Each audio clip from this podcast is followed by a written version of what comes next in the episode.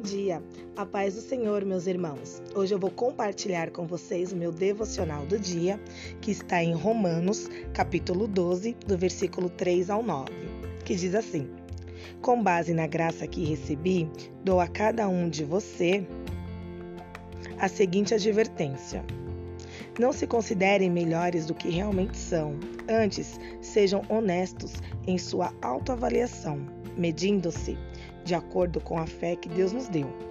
Da mesma forma que o nosso corpo tem vários membros e cada membro uma função específica, assim é também com o corpo de Cristo. Somos membros diferentes do mesmo corpo e todos pertencemos uns aos outros.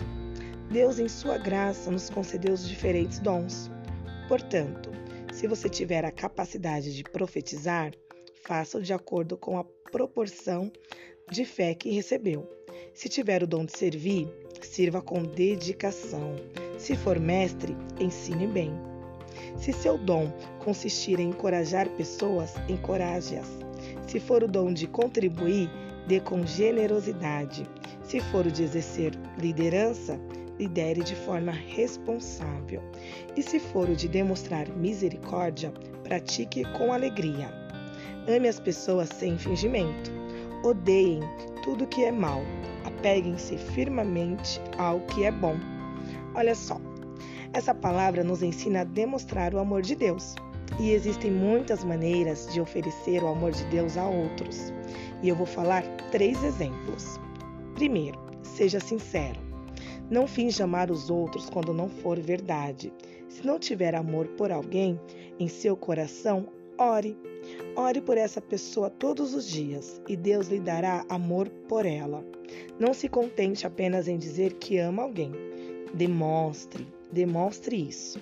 Peça ao Senhor que encha seu coração com o amor dele e ele lhe mostra como compartilhar com os demais. Segundo, odeie o mal. Nossa sociedade se encontra tão repleta de perversidade que podemos nos tornar insensíveis ao mal. Então, ore. Deus, que eu me entristeça com tudo que te entristece, que eu odeie todos os atos e palavras pecaminosos ou desprovidos de amor.